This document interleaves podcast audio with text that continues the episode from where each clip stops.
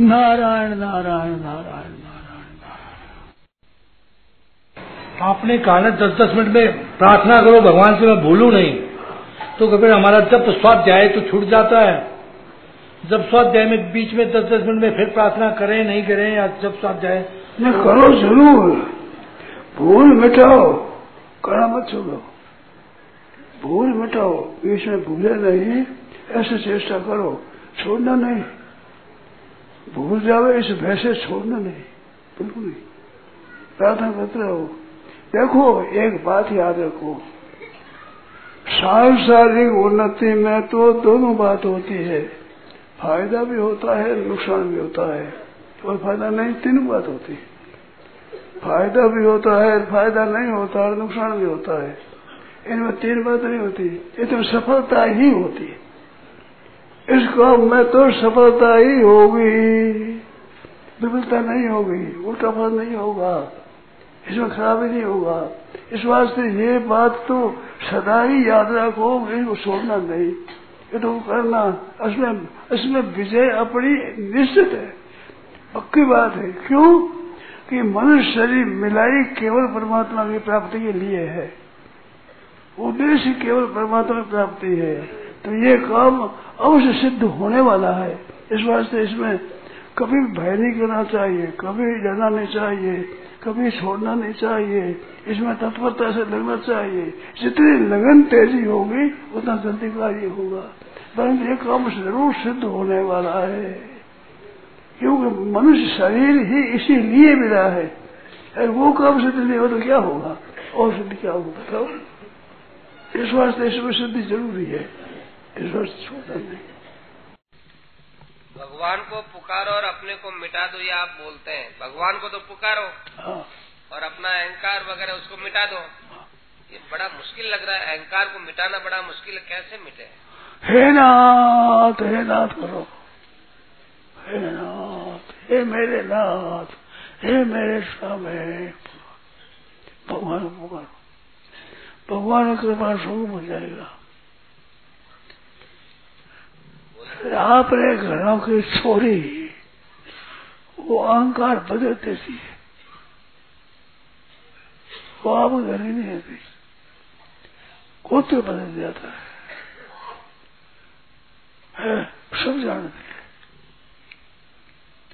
सीधी बात है सरल बात है। गोल जाए वो साधु हो जाए वो सब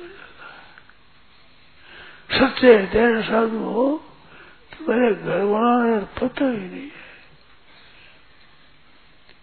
साधु हो गए भाई। घर से मर गए। हमारे साधु होता है ना, वो पहले साधु होता, बड़ा होता है। जिन साधु का जन्म हुआ, जो पहले साधु हुआ, बड़ा। छोटे बालक भी हो रहे भले बूढ़ा हो। ये बूढ़ा नहीं करता पहले, जिसने पहले जन्म ले भेज लिया साधु बनाया वो बड़ा। ये बड़े मान दूसरा जन्म है ये जन्म साधु हो जाए, जन्म हो गया दूसरा मोह नहीं होता परिवार में। परिवार एक साथ मर जाए कोई परवाह नहीं है। भगवान की अर्पण हो जाए, उसी दिन उसका मनुष्य जन्म सफल हुआ। मनुष्य जन्म सफल हो गया। कल आपने संयम के लिए कहा पर वर्तमान समय में संयम की बात बहुत कठिन मालूम देती है, इसके लिए क्या करना चाहिए? क्या उपाय करें? कैसे करें? हे नाथ हे नाथ, आपको जो कठिनता मालूम दे हे नाथ, हे प्रभु हे प्रभु पुकारो शुरू हो जाएगा। हृदय से हृदय से पुकारो भीतर से शुरू हो जाएगा। दोनों बातें, जो पाप नहीं करना चाहिए, वो नहीं कर सकते।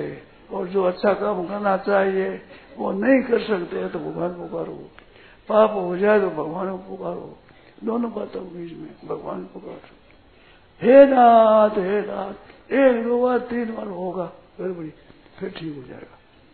एक बार, दो, तीन बार फैल हो जाएगी, फिर ठीक हो जाएगा। एक संदेह नहीं है। हृदय से पुकारो भगवान को। सुनता है। अब संयम हो जाएगा। एक दो बार फैल हो जाओगे पर ठीक हो जाएगा।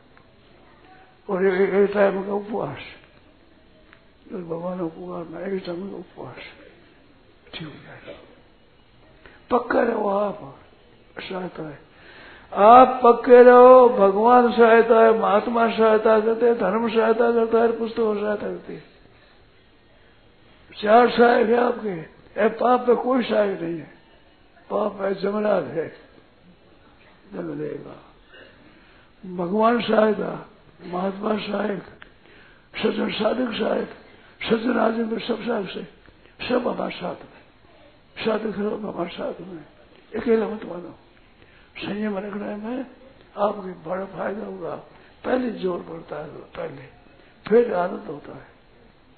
ऐसे गुरुतों को मैं जानता हूँ गुरुतों को स्त्री पुरुष साथ में रहते हैं सही में रहते हैं। जानते हैं लोग कभी कहता हूँ फ़ायदा हुआ। ज़रूर हुआ। नारायण नारायण नारायण नारायण।